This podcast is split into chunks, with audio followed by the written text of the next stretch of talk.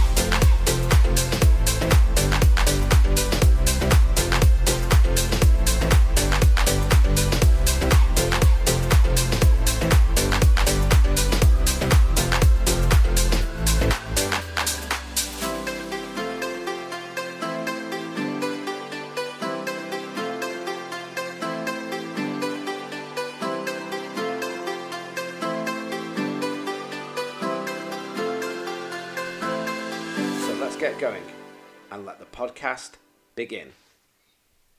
Welcome everybody to the Talking Mind podcast. Um, there is no Tracy with us today.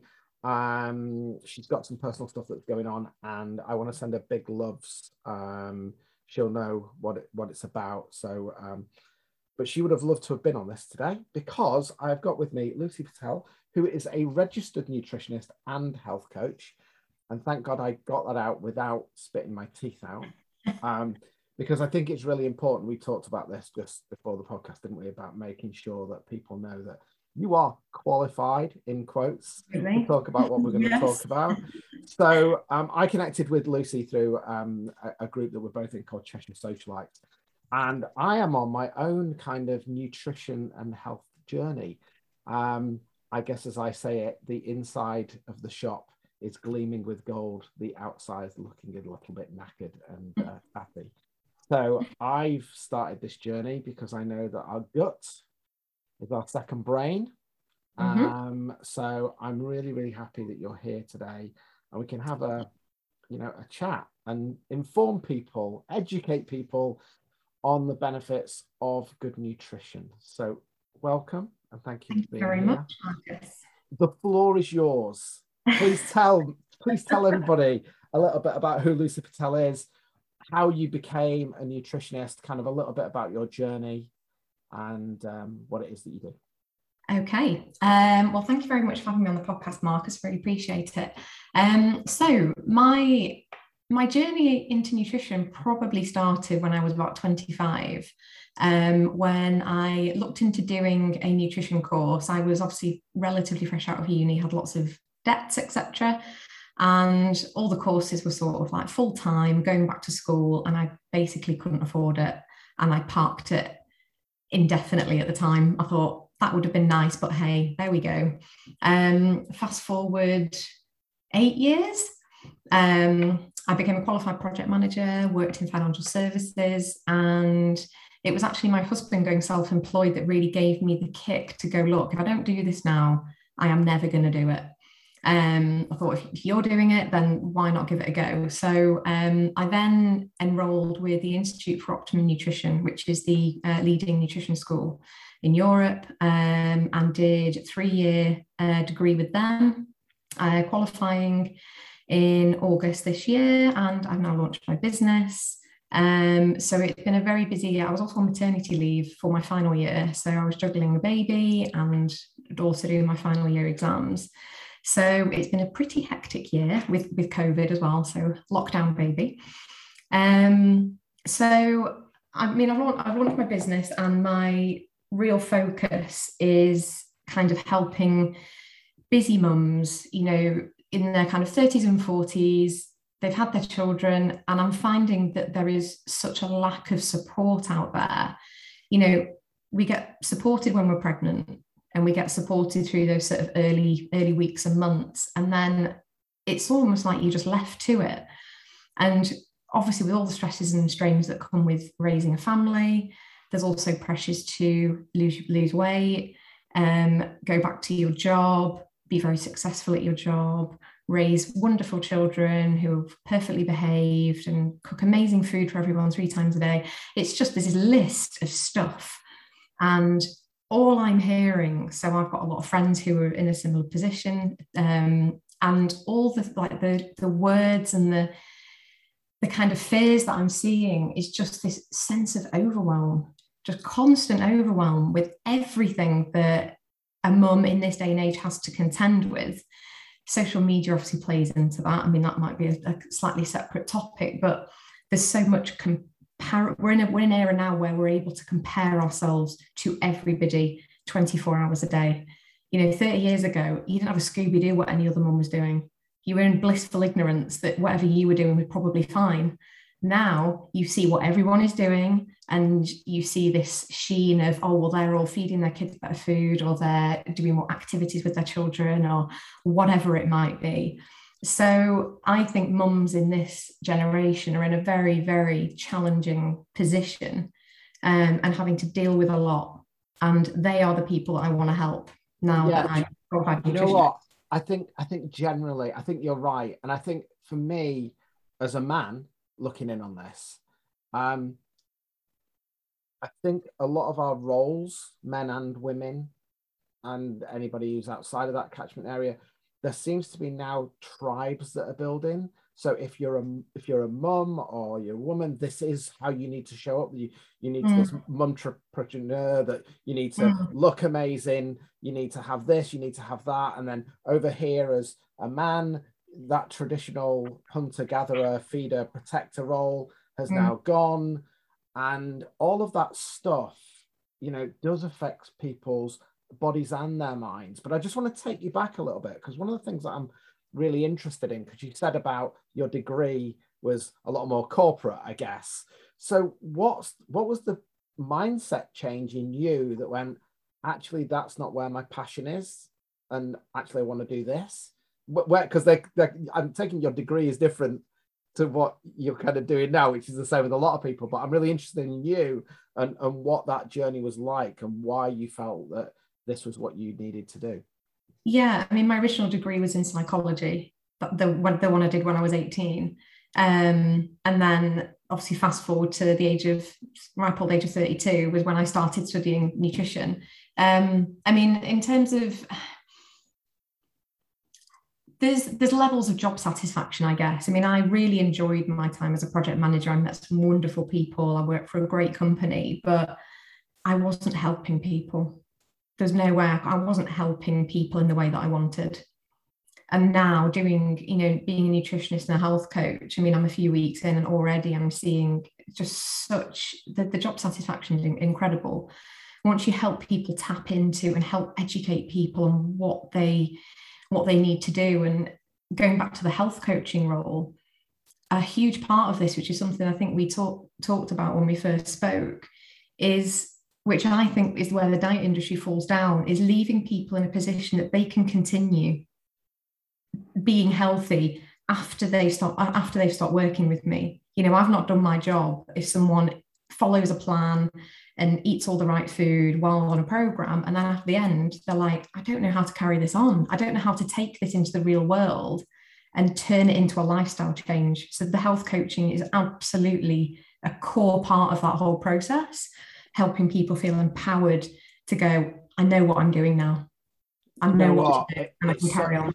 It's so true. And I think that that's one of the things that I think if anybody's listening to this podcast, um, whether, you know, you're looking at nutrition, whether you're looking at counseling, whether, whether you're looking at therapy, whether you're looking at coaching, doesn't matter what it is, is that really my passion is very similar. And that's why we connected, wasn't it? Is that yeah. there are so many people out there, whether it be um, companies, well, for example, I don't want to give them a shout out. Noom, you know, touted as this this thing, and I, because obviously I've got that kind of therapy background, you know, but like yourself, the mm. psychology, the mindset. I get what they're doing as a product, but actually, it's very easy to be paying a subscription for that and it just rolling on and you don't get any. I think that when you work with somebody, that accountability is so important that you've got somebody that is there that's going to keep you accountable, but also is going to make you feel empowered that you're not going to a nutrition session, yeah. having those conversations, and then you've got nothing tangible to take away because then you're not owning it, are you? Um, exactly. I, I've got a question I want to ask. At the moment, what would you say, besides those things that you've already kind of highlighted, in regards to being busy parents or especially mums? Are there any, what are the biggest challenges you're finding in regards to the nutrition and health side of it? You know, what are those excuses that people are coming up up with that you have to overcome? Um, I think there's there's two that I think are coming up more often, more like most. Uh, I think one of them is time. One of them is just not having the time to be able to plan ahead, buy, cook, plan meals. You know, every single day. You know, getting all your you know fruit and veg in five portions a day, etc. Which I think is a very valid. it's a very valid struggle for a busy mum with a job and you know multiple children with pickups and all the rest of it the other one is i'm finding that it's quite I won't say it's upsetting, but a lot of a lot of clients they know they they know what healthy looks like. They know what it is they need to be doing.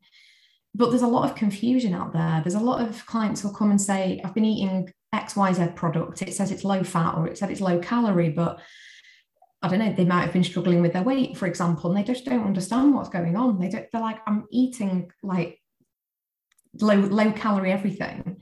And yet I'm really struggling to maintain my weight and it's creeping up. And there's this sort of like edge of despair, really, that like they're, they're trying, they, they feel like they're doing the right things in terms of, well, what you know diet industry might say is the right thing to do in terms of you know a cereal bar that's 85 calories or whatever it might be but there's there's so much 85 calories of crap. there's a lot of will there there's a lot of desire to eat well and there's just a lot of confusion around what they should be eating how much they should be eating when they should be eating and then all the behavioral side that plays into that. So you know the sort of all the intuitive and mindful eating side is so so prevalent in terms of people just you know misunderstanding hunger cues and you know boredom eating stressed eating. We've all been there right? No one yeah. kind of immune to that um, but for some people it is a problem and it's it's quite a hard cycle to break so part of you know a lot of the strategies that we'll develop is starting to help people to just really start to just listen and just tap in a little bit more to their own hunger signals and trusting what their body's telling them. If you're hungry and you assess that that is physical hunger, you need to eat, right? mm. um, but you know, energy and blood sugar balance is a huge one. You know, people are very carb heavy, especially with snacks and things. It's very easy to reach for, you know, again, healthy cereal bars. But when you actually look at what's in them, it's kind of, you know, carbs. Yeah. Can I ask you a question? I'm really interested in this. So many years ago, I was on a cruise, and there was a guy in like the Sparry bit, and he he worked for the Reebok Sports Institute, and he was really funny. He was about five foot four, but like had like the perfect like V-shaped body. I think he was a swimmer, if I remember right. Mm. And he introduced himself, and he said, "Hi, my name's whatever, and I am clinically obese." Um, and everybody's like, what, you're clinically obese? And he talked a lot about um, BMI. And my understanding with BMI and all that sort of stuff is that it was actually invented by the military to assess how much basic training people needed to go through in World War II. Um, and I just wonder a lot of these myths around, you know, what we should eat, what we shouldn't eat, um, you know, things like margarines, we know it's like one chromosome off plastic. So, how does tradition um, play a part in that? Because the way in which families used to be in maybe the 70s and 80s, you know, mums might have jobs, but they were they were at home. We said this before, you know, the man was there with his spear going out hunting and was providing and protecting. and that whole balance has shifted certainly over the last 20 years. So I wonder whether that feeds into a lot of the confusion about what can I eat, what shouldn't I eat, and it's product, product, product. Mhm. So it's, you know, how do you get around that and calm people down to, okay, it's okay and educate them around that fear aspect of what should I be doing? Because Yeah. somebody says that and somebody says the other. It's interesting if we just jump back to the BMI point. Now, I'll need to maybe just check this after. Now, the, the BMI sort of calculation was developed, it wasn't by anyone in, it wasn't like a medical professional. I think it was like um, an astronomer or some some something that's nothing to do with the human body, basically. And it was based purely on white males. So inherently, we see a problem with BMI that it's completely not, you know, you can't then extrapolate that into the whole population. Now, it's a guide at best, but it literally it doesn't take into account your muscle mass, which is probably what this guy was talking about. He was probably ripped, had lots of muscle, so he was heavy because muscle is denser than fat. So if you're very muscly um, and short, you're it could, you could come out as clinically obese, and therein lies the problem that people get Okay, told. so I am ripped, heavy, and that so that's why I'm so heavy. Then it's actually because I'm ripped. Okay, Yeah. I'm going to take that. There you go. not so I mean that yeah, so BMI isn't isn't really something that I prescribe to myself, but um, you know, the NHS use it, so there we go. Um, and then your point around in terms of what, the confusion on what people should be eating. I mean, if we think back over the last, I don't know, 40 years, we've gone through. I mean, I think there was a smoker's diet back in the 40s or 50s or something.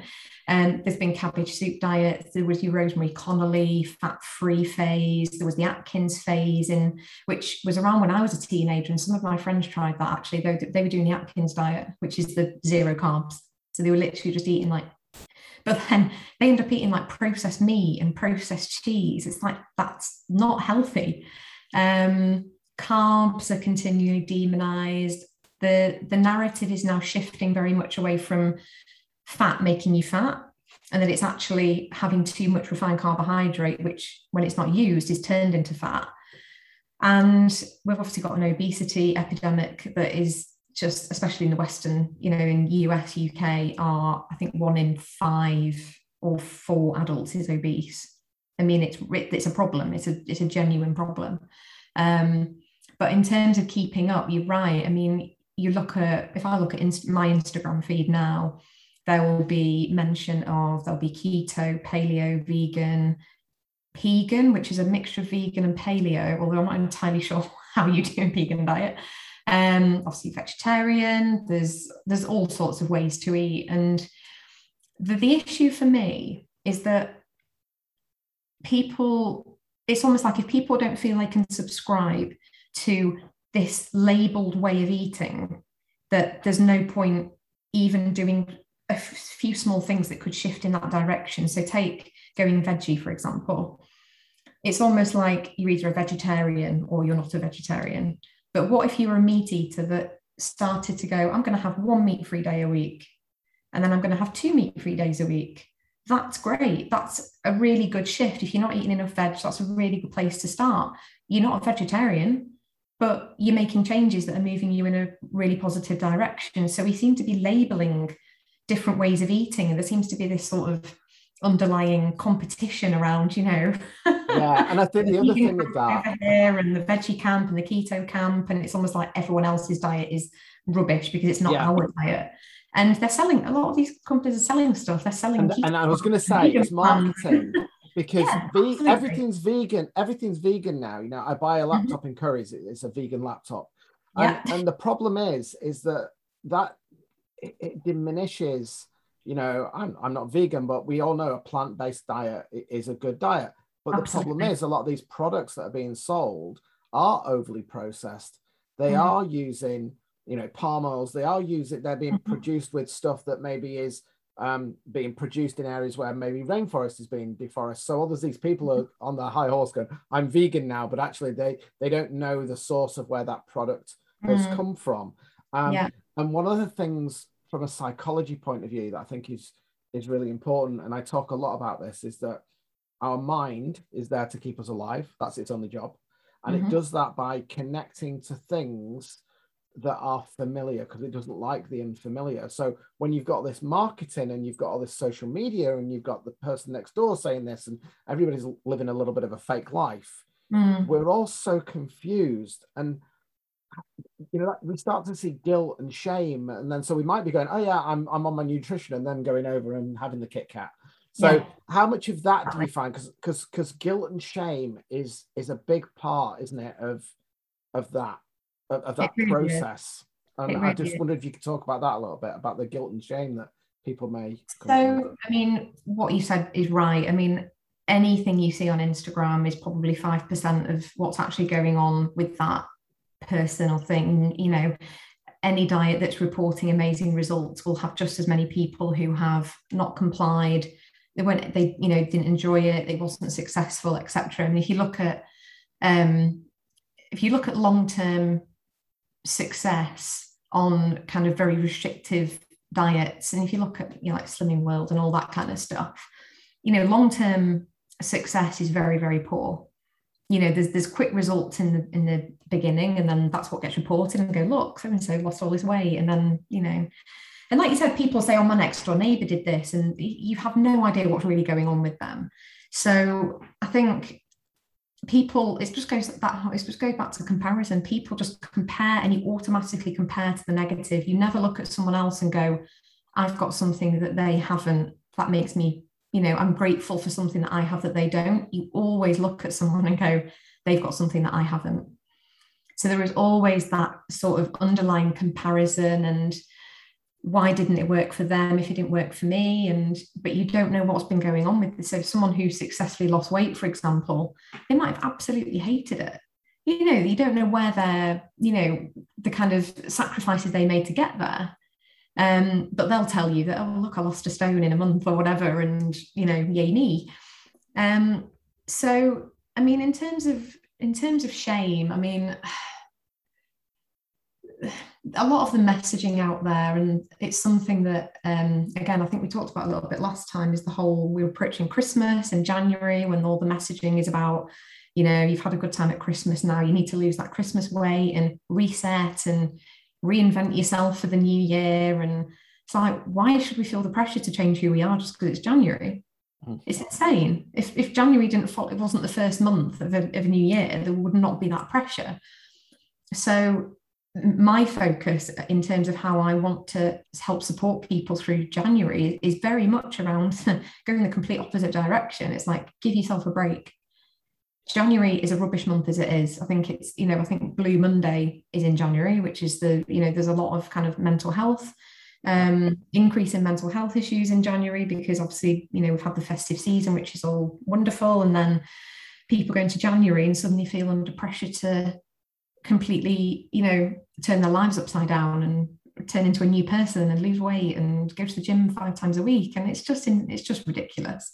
Um, so I think a lot of a lot of why you know with my clients is just showing compassion. It's just showing that any any change, however small, if you implement one small thing but do it successfully, that is way more powerful than going all gung ho with some crazy new lifestyle and diet for a month and then after a few weeks you're like i've absolutely had enough. This is not enjoyable. This is not sustainable. This is not something that i can carry on for another month let alone a year or five years.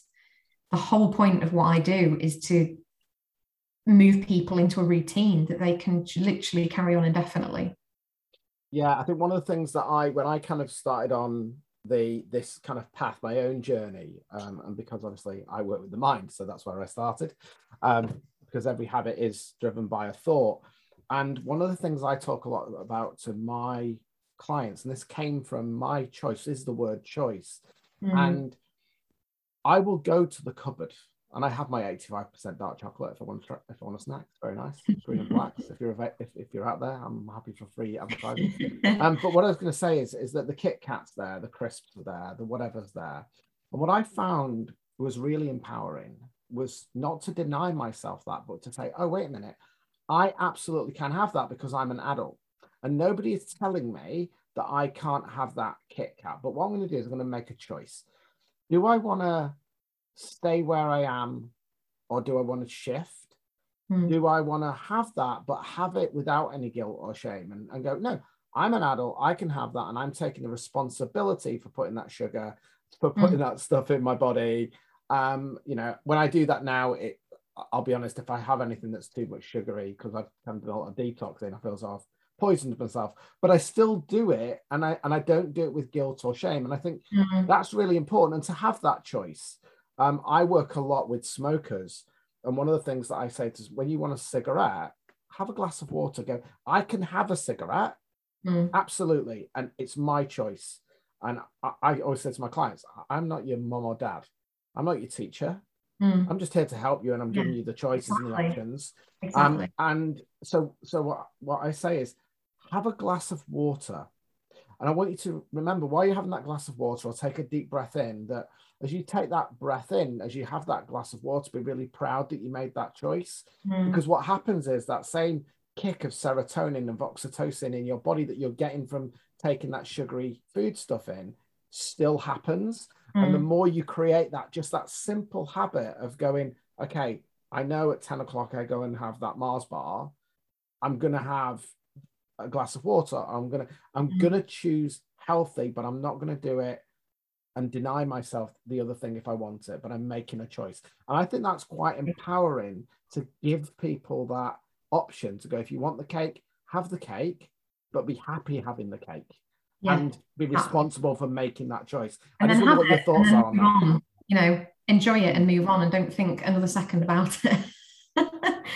you know, Yeah. without this whole, and I think if we're staying on the kind of topic of, of shame, a lot of the kind of really subtle terminology and words that you see being used out there. So you'll hear people talk about cheat days and um, making up for something or another. And it's this whole kind of idea that if we have something that's not deemed healthy, that we have to in some way pay it back or use the word cheat or you know this all this negative language about it which is just then going to associate fear with whatever it is. Like you said you know we choose we can't we have the choice. We could choose to have the cake but if you're going to you know there's all these then emotions that come with that that's not good. Then that's you know it's completely it's just completely unfair.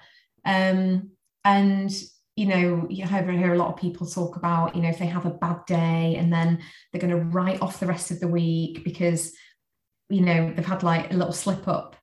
And you know i have a few clients that say this. I'm like look one day out of a program of 96 days that's what you're talking about. One day is not going to make any difference. If you have one day where you know everything just seems to be going against you and you've eaten rubbish it happens right Mm. especially when you're a busy mum it happens a lot. Move on from it. Learn from it. Learn what what triggers you know what were the triggers that really drove that? And then that is what we would then work on. Say right what were the certain situations that made you go oh my god i just need xyz Yeah. um, and then it builds. And then over time the habits just get better and better having a you know having something else there to grab rather than a chocolate bar for example. But it's just like i said it's those small but powerful habits and just really really kind of ingraining those into you know the routine and that sort of it's sort of like making it's just changing like you said it's changing that behavior. It's changing that behavioral reaction to a situation to go i'm not going to reach for a handful of maltesers or whatever. I'm going to just like you said stop take a breath observe the situation and then proceed. Just giving yourself that five seconds to just go right do i really want that or am i just going to immediately regret it yeah and i think you talk you use the word fear and and i think i mean we spoke about this and my, as you know my big topic at the moment is kind of vulnerability and i Mm. think that when you sit in that fear and when you sit in that that, that space where you're going i'm not good enough i'm not you know i Mm. can't do this i'm different it's not available to me all of that kind of self-talk when you can just sit in that fear and be vulnerable enough to go do you know what i'm just having a bad day it's fine i'm having a bad day and recognize it honor it honor that feeling Mhm. and then be courageous enough to just say i'm having a bad day and this Yeah. doesn't define who i am it, exactly anybody's opinion on this really doesn't matter you know Yeah. it's my opinion of myself and i want to just i want to tap into this because one of the things that i've discovered and we talked about this um, prior to the podcast, um, is about that fear and the the way in which the mind and body produces kind of the chemicals like our cortisol, you know, I mentioned before about serotonin and oxytocin, mm-hmm. those happy chemicals that when we do eat bad food, which are triggered, I think Pringles is the great one, isn't it? You know, you, once you stop, you, well, you probably can't stop. Yeah, that's because it's got a chemical in there that triggers part of your brain that goes, woohoo, this is great. Um, so I want to talk a little bit about that because on my own journey, one of the things that I do know is that that fear and that cortisol takes us into survival mode. And when we're in survival mode, the body will react in one or two ways. Um, and it's interesting that I can't remember, I was listening to who was talking about this. They said when a, an antelope is being chased by a lion, so the food source is being chased by mm-hmm. a lion, it's interesting that when you watch them once they've had the chase and they haven't been killed, um, that the, the antelope will often shake and then it will defecate. Mm. And one of the reasons for that is, is that mind gut connection, mm-hmm. that and it shakes it off, and then it's fine. Mm. And I think obviously we're not going to do that ourselves, but when we go through fear, when we go through all of these thoughts of I'm not good enough, I can't do this, and we're storing all that cortisol, you know, I know there is scientific evidence now that cortisol and that survival hormone does play a massive part about you know putting on weight. And i just wondered mm-hmm. especially with mums you know you've, you've maybe especially if it's your first child you've you know you want to be the best mum and you want to do this and you want to protect. And naturally you will go into survival mode not just for yourself but for your child because you want to mm. be the best for them and we put so much pressure on ourselves as parents and i think we find often dads and mums, as we become parents and we're busy and we're looking after them, we neglect ourselves, we neglect our bodies, and it's like a drip mm-hmm. feed. And, yeah. the next minute, we're kind of stood there going, where did that come from? What happened? yeah. So I, I, just want to talk a little bit about that, especially with your, you know, your clients being those type of people and around those conversations about you've got yeah. to fill up your own cup. You mm. know, they say on an airplane, don't they? you've got to put your yeah, oxygen mask exactly. on before the child. So exactly. I'd be interested to hear about that.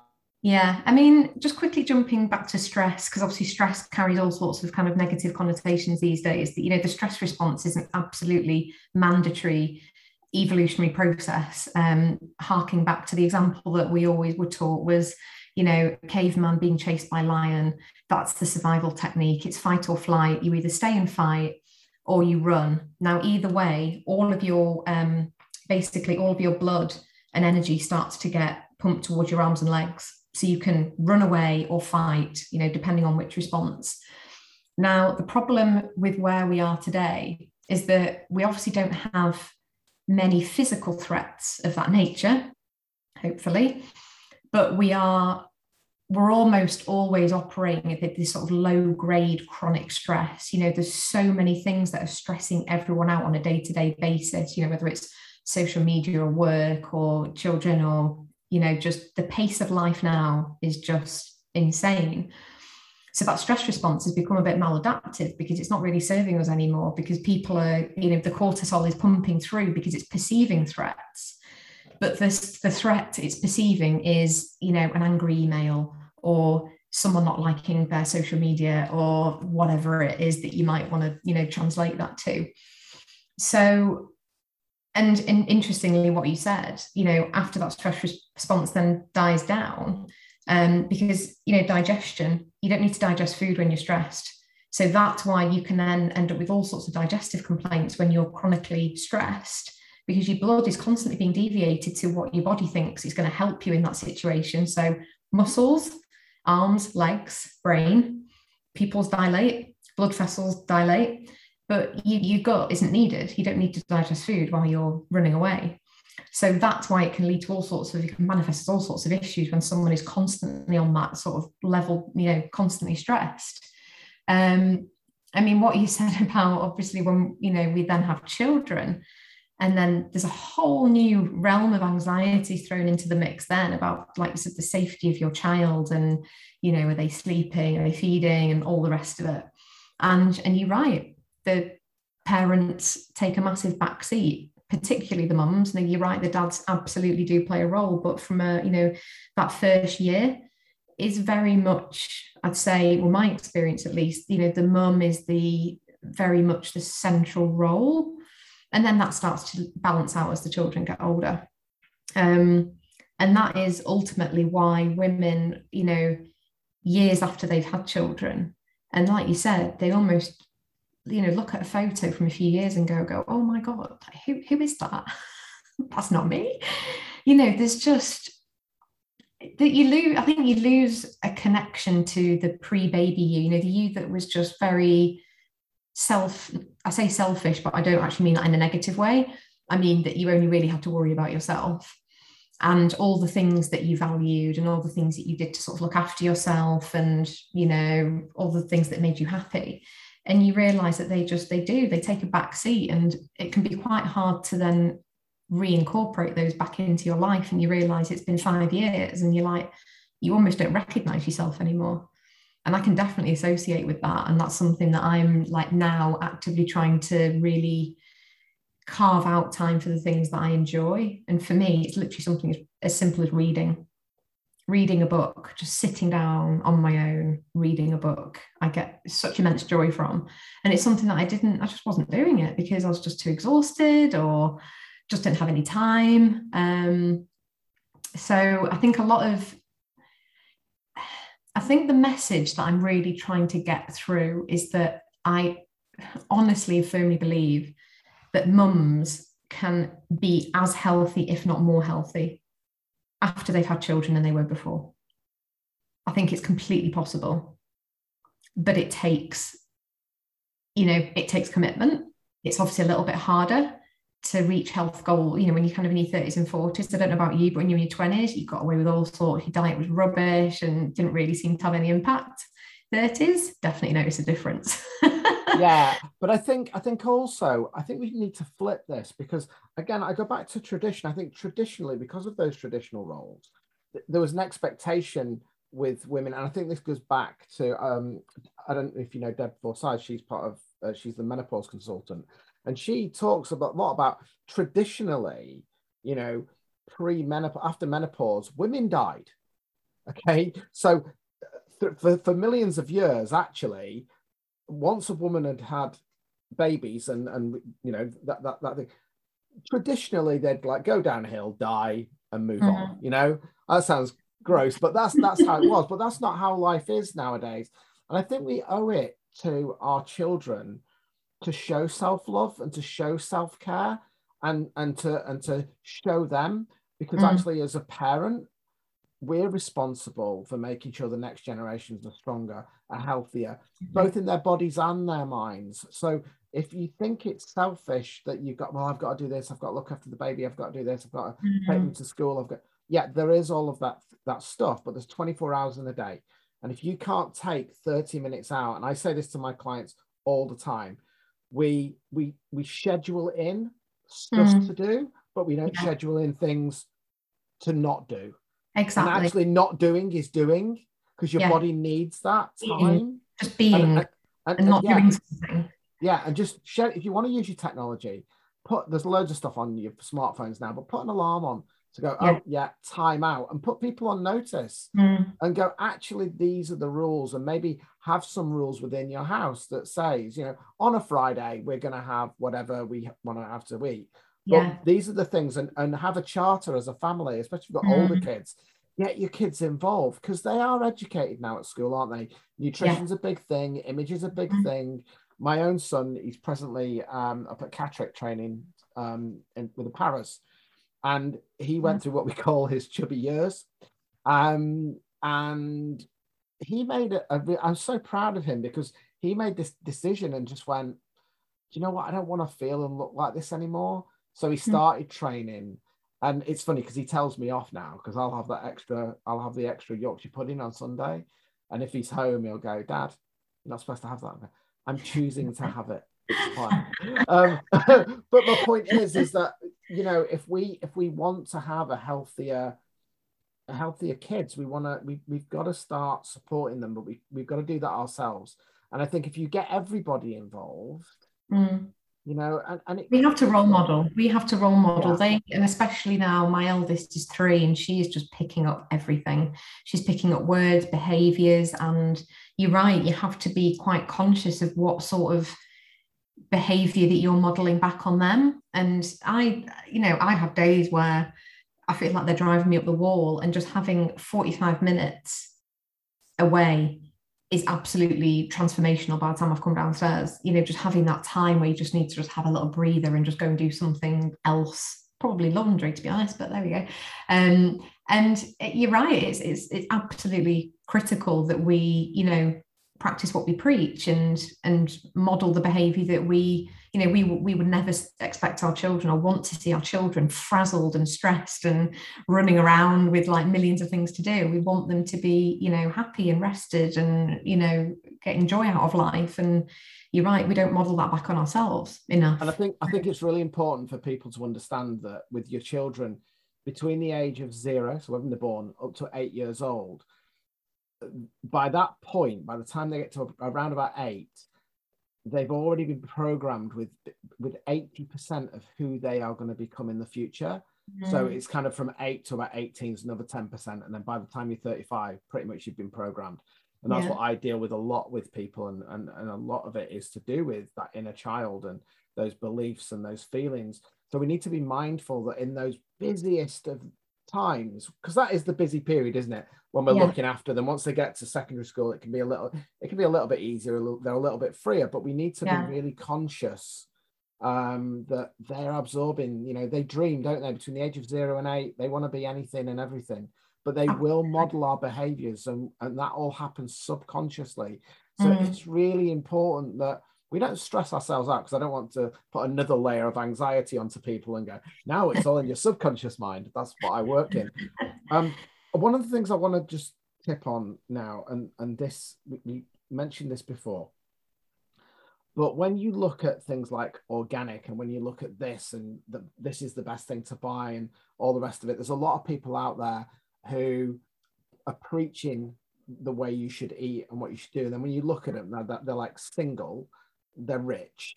And a lot of people are going to go to, you know, Asda, Sainsbury's, Tesco's, Aldi, other stores are available and they're going to look at the produce that's there. And it is a minefield because you don't know what that broccoli. Should I buy organic? What's this? What's that? What's the other? Mm-hmm. What's your advice around that, especially when people are on a budget and they haven't got the money? Because obviously, to come and work with you or me, it's private. And there might be people listening to this and going, Yeah, I'd love to go and see a nutritionist, but I don't have the money. Mm. Uh, or I'd love to buy organic, but I don't have the money. I know what I would be saying around that because I've been yeah. through that process myself. But I'm just wondering what you say to those clients that kind of look at money as a blocker and what the yeah. cost and the value is of that. So, the thing with organic food is, I mean, if you look at, I mean, always look at the difference, the price tags. And yeah, unfortunately, organic food can often carry a significant increase in price. Now, the fact is, if food's been food that has food that is not organic is not poisonous. It's it's been treated in some way, but in terms of the levels of chemicals that are actually in non-organic food, they are so far below any level that could be harmful. So I would not want anyone to worry that they couldn't afford to buy organic. So I just want to make that clear.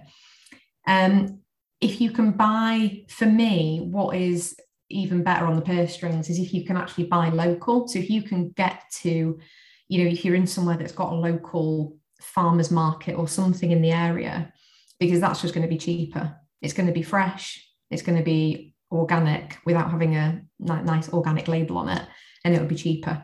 So eating seasonally is something that I try and do as much as possible it's it is, it is hard because everything is available all the time but good rule of thumb is if something is out of season um, and you can see what's in season really easily by just having a quick google if it's out of season chances are traveled a long way it's probably been treated in some way to keep it fresh it's probably been picked when it's not actually been either underripe or overripe um, so bottom line don't worry if you can't buy organic because it's you know if you can easily afford it then yeah, do it. But for me, I don't buy all organic. I think another you know? thing that I learned as well um, was when it comes to meats and things like that, is a lot of people go, you know, you'll look at a piece of, you know, we've got a local butcher near us now who's been mm-hmm. amazing. Um, we didn't have anything here, and Joe is fantastic. Uh, and actually, pound for pound is probably just as cheap. But one of the things that people need to be aware of, you might see, say, say a joint of pork um, that's however much, and then you've got your kind of you taste the difference or your special, mm. mm. like your organic, which is half the size. And people mm. go, oh well, I've got to feed the family, therefore I'm going to go for the bigger one, the cheaper, bigger one, because that's not going to feed people. Mm. But what they don't know is that a lot of that is the same amount of meat, but it's been pumped with salt and water. water. And actually, yeah. when you buy less but better quality, you feel more sedated so you feel full up and your body is absorbing that that nu- nutritionally i think that's yeah. important for people to be aware of isn't it that just mm. because there's less of it if you buy better your body will react to it better yeah because if you yeah if you buy cheap especially cheap chicken and if you then cook it you can literally see it shrink as it cooks you end up with this quite um, unimpressive bit of chicken left in the pan um, I think with meat, um, buy if you can buy from a butcher, great. I, I don't buy meat from the supermarket anymore. Um, you will spend a bit more, but going back to the organic question, if you look at someone's full shopping list, you could easily probably make a couple of changes to that shopping list to make it no more expensive, which would enable them to buy the better quality meat. You know, take out a few of the bits and bobs that are being thrown in there. You know, everyone, you know, you, you walk around the supermarket and there's definitely ways to sort of shop smarter, I think. Um, but with me, I think definitely try and get as high quality as possible and just eat it less frequently. Yeah, and I think the other thing is is is get creative, isn't it? I mean, I love a one pan wonder. Um, but things like that, you know, slow cookers, you know, and, yeah. and if you can buy decent meat, but you can things like you know lentils and beans and things like that especially i know they're a pain if you have to soak them for 12 hours and all the rest of it but actually if if you look at flavor combinations you can buy mm. relatively cheaply and then if you do use a slow cooker or you do something like you can go and pick the kids up put it in. Yeah uh, it just takes time. You yeah. just need to you just need to be mindful and prep and go right where is my time? Where am i spending my time? And again, it might be that you diary it out because it's just getting that change, that new yeah. familiarity, isn't it? Um, what I'd like to ask, I mean, I could talk about this forever, um, but if you're going to give somebody who's new to, you know, they want to change their diet, they want to change their life, they're not feeling particularly brilliant. You know, we're going through pretty stressful times at the moment. We've got COVID, and mm. you know, we've got the vaccines and we've got all that sort of stuff out there, but we need the immune our immune system needs to be supported not just through drugs you know we need to be using yes. nutrition you know um, and, we, and we already know that things like vitamin d um, mm. are, are, will help the immune system they stop flu you know and all that kind of thing. If you were going to give your top tips for starting on that journey besides getting in contact with you which is kind of a given but what would you give what would you your top say your top five tips on how somebody can just start those changes before they come and see see you? What, what would you say are your top five tips Oh, top five. Okay. So the first two aren't actually around food. So, first one, it sounds really simple, is making sure people are drinking enough water. You'll be amazed at how many people do not do that. Um, cider vinegar in it as well. I found that a little spot of apple cider vinegar. I okay. that works. Interesting. But that worked for um, So, in terms of water, obviously, things like decaffeinated drinks count towards water. If you're having tea and coffee, I think there's a bit of a myth that like coffee, like a cup of coffee, just doesn't count at all. It does because it is mostly water, but it is a diuretic, so it doesn't count as much. Um, aiming for two liters, evenly spaced throughout the day um, is really important. And that can really help, especially it's what you mentioned before, actually, when you were talking about someone who wanted, you know, if you wanted a cigarette, have some water. And I'm not saying for a minute people should just drink water to try and fill their stomachs, they don't feel hungry, but it's just understanding those cues, like, are you actually thirsty? So it's always good, you know, make sure you you are staying hydrated as well. The second tip is to make sure that your sleep routine is structured and consistent. And by that, I mean going to bed at the same time every single night, not just Monday to Friday. You know, people, you know, I remember in our 20s, we go to bed at 10 the week in during the week, and then at the weekend it'd be like one, two o'clock or something stupid. But a really consistent bedtime routine, um, proper wind down, no screens at least an hour before bed. Um, make sure I've got my blue light glasses on. I know you can't see I've this got my blue. I'm not wearing them actually. I've got my blue light blue glasses, light glasses on. Um, and making sure that your sleep environment is, you know, genuinely kind of adapted to sleep. You're not watching TV just before you, you know, go to bed. Um, for me, sleep is a hugely kind of overlooked aspect of people the whole managing your circadian rhythm managing your cortisol it's literally linked to everything so making sure that your sleep routine and you know you're giving yourself a good enough sleep window to try and get at least seven to nine hours um, number three would be to it would be to follow the um, the Eat Well plate, which people may or may not have heard of. So the Eat Well plate is a bit of a guide as to how your kind of meals should be structured in terms of carbs, protein, and fat. Um, so half of the plate should be think of your kind of over the ground vegetables. So anything that's you know, anything that you pick. So you know, like your leafy greens and you know carrots and all the rest of it, broccoli, cauliflower, anything like that. So half your plate should be those kind of kind of leafy, you know, leafy vegetables. You should then have maybe 20% um, as your kind of starchy. So think under the ground. So in terms of like potatoes, potatoes are a bit one of those like strange vegetables that aren't really classed as a vegetable because they're very starchy. Um, whole grain rice, whole grain pasta. Another sort of 20% should be protein. So think meat, fish, beans, lentils, eggs. They're your main ones. Tofu if you're vegan. And then there should be a little space for your healthy fats. Now, we talked about fat before being obviously people think fat makes you fat. Um, healthy fats are absolutely vital for. So, all of your hormones, every single hormone starts out as cholesterol. So, testosterone, estrogen, everything. It starts out as cholesterol. Uh, cholesterol got demonized, you know, when people were told not to eat eggs or limit how many eggs you're having and all this rubbish. Um, so things like olive oil, um, nuts and seeds, avocados, um, oily fish.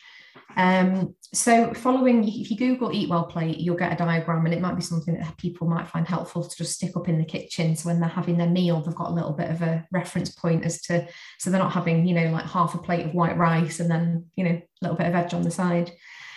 Um, tip number four. Ooh, I think I've done a lot of um, social media on this recently on snacking actually. So um, I think snacking is some is an area that a lot of people fall down on and that they end up reaching for very carb heavy, you know, a lot of these like dried fruit bars and things. So it's making sure that from a snack perspective, you're making sure that you have protein and fat with your snacks as well. So it can be easy as having, you know, like hummus on toast with a bit of cucumber on it or something like that, rather than just having toast and marmalade or um, a naked bar, which they're not the worst thing in the world, but naked bars are very, very high in sugar because they're like dried fruit. That's pretty much what they're made of. It's the fructose, isn't it? Yeah. Um, tip number five. I think we need to go down the lifestyle route here. It's getting outside. Everyone should be getting outside, going for a walk. I'm not talking about any sort of heavy exercise, but getting outside every single day for at least half an hour. Get outside without your phone, maybe listen to music, maybe just go out and just have some peace and quiet alone with your thoughts. You know, I love this time of year, especially when it's really cold and clear. I absolutely love walking in this kind of weather. I find it really lifts my mood, especially people can sometimes get, you know, seasonal affective disorder around now. Suddenly got very dark because the hours shifted. So, yeah, getting time outside and just exposing yourself to sunlight, it's just so important, just especially with people working from home and it's really hard to consciously take those breaks. Um, so yeah, I think they're my top five. Yeah, so I, am just going to go through those again, just so so I've heard what you said, just so that everybody mm-hmm. else can hear it. Yeah. So plenty of water. I 100% would agree with that. Um, my little tip that I would give around the water thing is every time you go to the kitchen, have a glass of water, leave the glass on the side. Or if you want to get one of those big two liter things and make sure you finish that by the end of the day, that's Yeah. what I do. I think personally. what I what I advocate with my clients is you can get now um, like 750 or 900 ml bottles, and sometimes they have little. Some of them actually have words on the side saying "You're doing great," and you can see it going down. Just Yeah. make sure two of those every day. Two of yeah, so those. make it fun. I know it's only water, Yeah. but make it fun. And then you said, you know, about good sleep. Now I am with you 100% here. Um, from a from a subconscious point of view, when you are asleep, that your subconscious mind is still working. That's when you are filing the day away. That is when your body is repairing.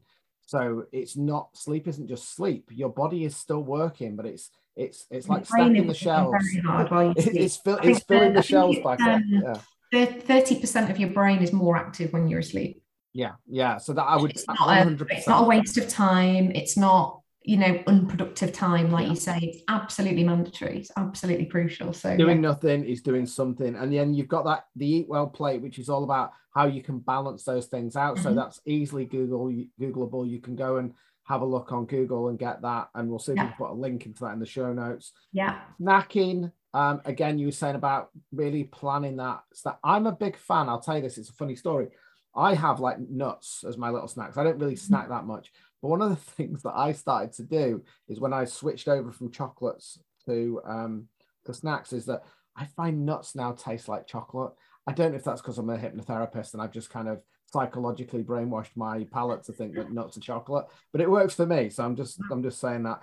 And exercise and i think we need to be aware that exercise isn't just it isn't going to the gym. And i think there's lots of studies that actually say that going for a walk burns more fat than actually going doing a massive cardio exercise doesn't it it's about Yeah, I mean, there's com- there's there's quite complex things at play with exercise in terms of when you do it, if you do it on an empty stomach, and I mean, exercise is more stress. So you know, exercise is stress on the body. So people that are kind of really hammering the gym, you know, and not having rest days, it can actually be counterproductive, and that- Yeah. that's a whole different area. But I think for me, it's movement. I like to use both movement rather than exercise. yeah i Just love that keep yeah yourself moving around the house, just all the thing, and especially like I say, when you're a mum, you're constantly running around. yeah. And get the kids involved. and i think that's another thing isn't it? You can make play into exercise and movement. So use use your kids to get involved Use with that. Get on, to get on yeah, the floor with them. Yeah how can you blend that in? It's not about separating it's how can i bring these into my routine is what it is. Um, that's amazing. Now i've got one last question. We ask this to every single guest. Okay and this everybody goes oh my god um, i don't know. So you, you thought the top tips were bad this is last thing. So we always ask people what is your i mean this doesn't have to be around nutrition. What is your go-to phrase? So what is that thing that you say that either motivates you or inspires you? You know whether that be food related whether that be in your business um, whatever it is. What would you say what's your favorite go-to phrase and why Oh, this is a tough one. i know it's always a toughie that's why we do it and that's why we do it at the end I think I don't know if it's necessarily a phrase that I relate, I kind of have in my head that I use a lot, but I think you are, you have the tools and you are in control of your own health. It, I know that sounds a bit, well, I mean, that sounds a bit, it's not very, very inspirational. no, I like that though. Actually, I think that's empowering because what that's saying to people is, is you do have the choice to do that. Absolutely. I actually think. Can you just say that again? Because I think I think that's yeah. I I, I do like. I was looking for some like you, big. have, the- you have the you have the tools and you are in control of your own health. Yeah, you are, and I think when we One hundred percent believe that for everybody. and I think when we talk about tools, I think the other thing that we need to do is also to recognize that there are people out there. So if you know somebody who is maybe, you know, wants to find out a little bit more how to live healthy, especially if they're a mum, especially if, you know, Mm. they're feeling all of this pressure that's on them, you know, share this podcast. Let people know that Lucy is around and that she can help people like that. You know, I certainly can help with that. And one of the things that we've been certainly talking about is whether we can do some collaboration about supporting the mind body connection.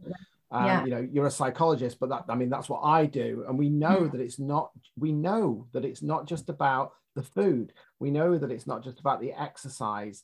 it's it's it's it's that lifestyle everything. change, isn't it? It's Everything. everything. It's mind, body, soul, spirit. And it's about finding those people who are the professionals that are passionate about what they do because there is so much out there.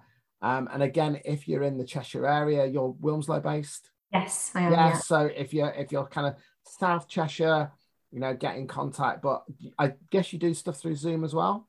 Yes, yeah. I'm. so I, I see clients um, at a um, gym in Alderley Edge, and I see people on Zoom as well. Yeah. So there you go. There's no, there's zero excuses to just make that contact, have a chat, and if it's not right for you right now, then that's fine. But just I mean, I the have, top tips that um, you've given. I offer a free 30 minute call with anybody who wants to talk through what it is that they're trying to trying to work on. So that's just part of it. And sometimes that's the hardest thing, isn't it? It's that fear of going, will I be judged? What is Mhm. this person going to try and sell me stuff? And, and I just want to say this to everybody's anybody who's listening to this podcast.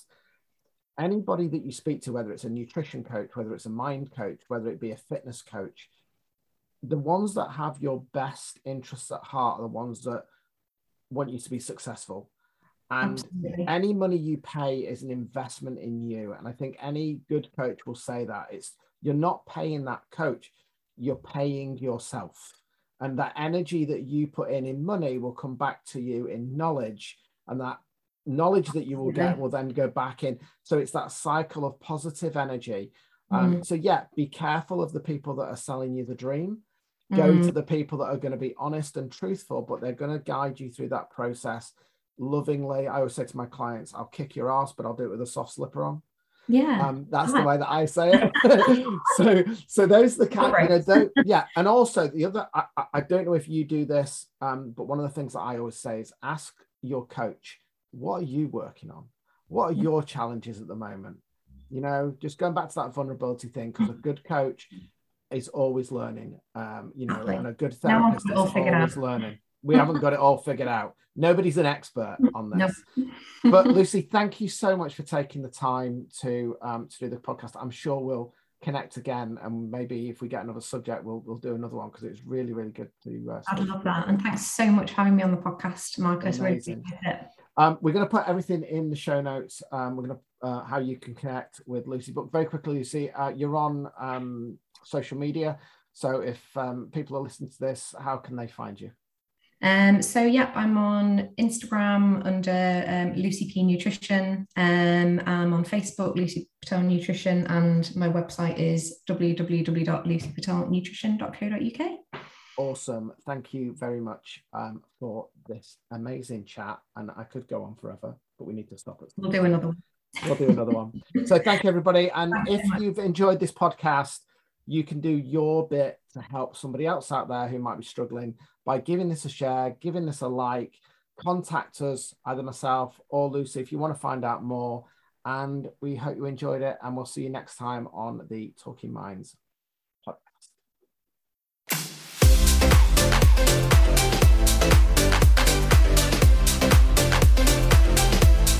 If you enjoyed today's podcast, why don't you come and join us at facebook.com forward slash talking underscore minds. And don't forget to give us a little like. Thanks very much for listening. See you soon.